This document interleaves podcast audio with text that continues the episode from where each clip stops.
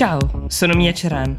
È martedì 15 marzo 2022 e questo è The Essential, il podcast di Will che ogni giorno seleziona e racconta per voi notizie dall'Italia e dal mondo in 5 minuti.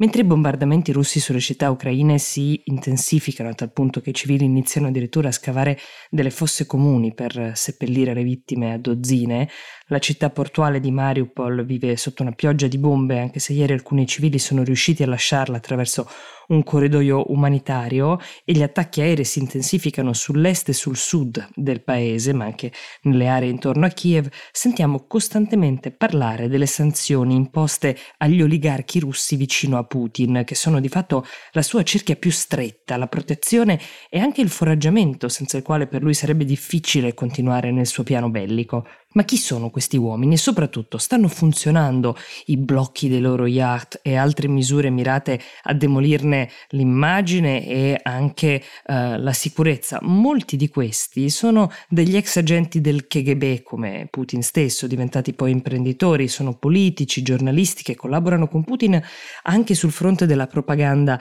antioccidentale.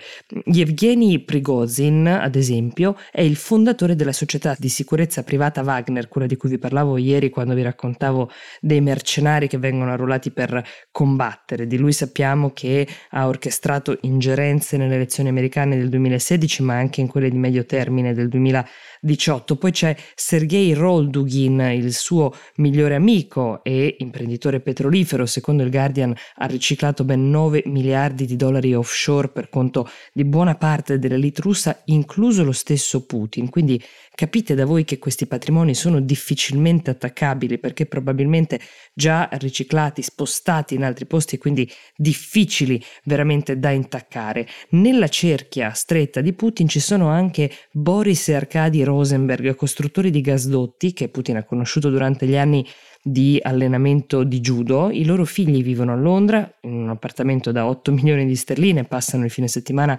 in una villa nel Surrey che ne vale 35 milioni. Quasi tutti questi oligarchi hanno una cosa in comune, hanno mandato i propri figli a studiare proprio nell'Occidente che Putin definisce impero della menzogna, con rette che superano abbondantemente spesso i 100.000 dollari l'anno Così qualcuno propone di non andare a colpire i loro yacht, le loro ricchezze appunto sono tali da poter serenamente offrire situazioni di vacanza diverse ai propri cari, ma di impedire ai loro figli di studiare in Occidente. Ed è vero che se da un lato le colpe dei padri non dovrebbero ricadere sui figli, dall'altro precludere loro un'istruzione, un futuro in paesi che stanno oggi impegnandosi ad accogliere profughi e che stanno tentando di fermare la strage di civili che questa guerra sta causando e che indirettamente anche i loro padri stanno causando e che continuerà a causare è di certo un deterrente più forte di qualsiasi altra sanzione che passerà come una tassa sul lusso per chi il tema patrimoniale non se lo porrà mai probabilmente, ma forse quello familiare sì. Restando in tema di sanzioni, la Germania ha fatto sapere che un eh, boicottaggio immediato del gas e del petrolio russo potrebbe fare più male alla propria popolazione che a Vladimir Putin, causando disoccupazione di massa, facendo cadere molte famiglie sotto la soglia di povertà, costringendole a vivere anche senza riscaldamento. È inevitabile che se si spegne all'improvviso l'interruttore finiranno gli approvvigionamenti alla Germania, questo ha detto il ministro dell'energia tedesco Robert Habeck, e la Germania è tra i paesi europei più intenti da anni nello sforzo di diversificare il proprio approvvigionamento, ma tanto autonoma non è.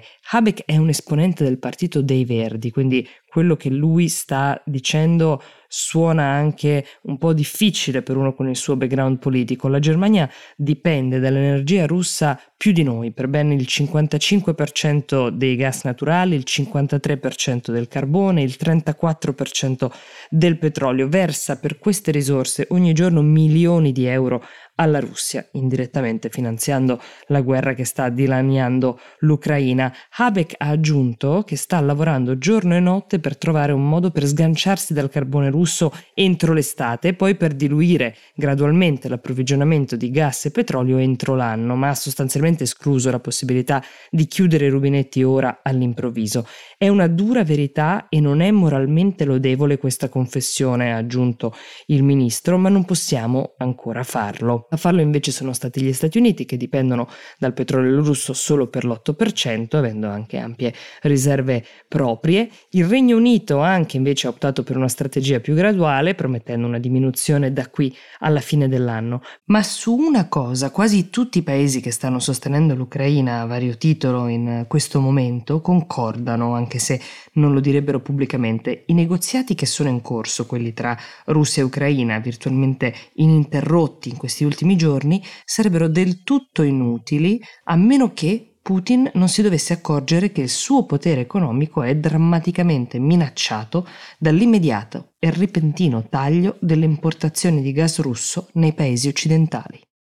Di lavoro parliamo oggi nella nuova puntata di Grano che trovate anche nel link qui sotto. È una puntata che parla in particolare di licenziamento. C'è una testimonianza di una ragazza che ci ha raccontato la sua esperienza. Affrontiamo sia il tema della vergogna sociale, del come gestire ad esempio i colloqui che si fanno successivamente, come raccontare della fine del rapporto di lavoro precedente, ma ne parliamo anche con un avvocato giuslavorista per conoscere conoscere i propri diritti e quali possono essere le strategie per far fronte ad un'eventualità di questo genere. Io vi ringrazio e vi do appuntamento a domani con un nuovo episodio di The Essential. Buona giornata.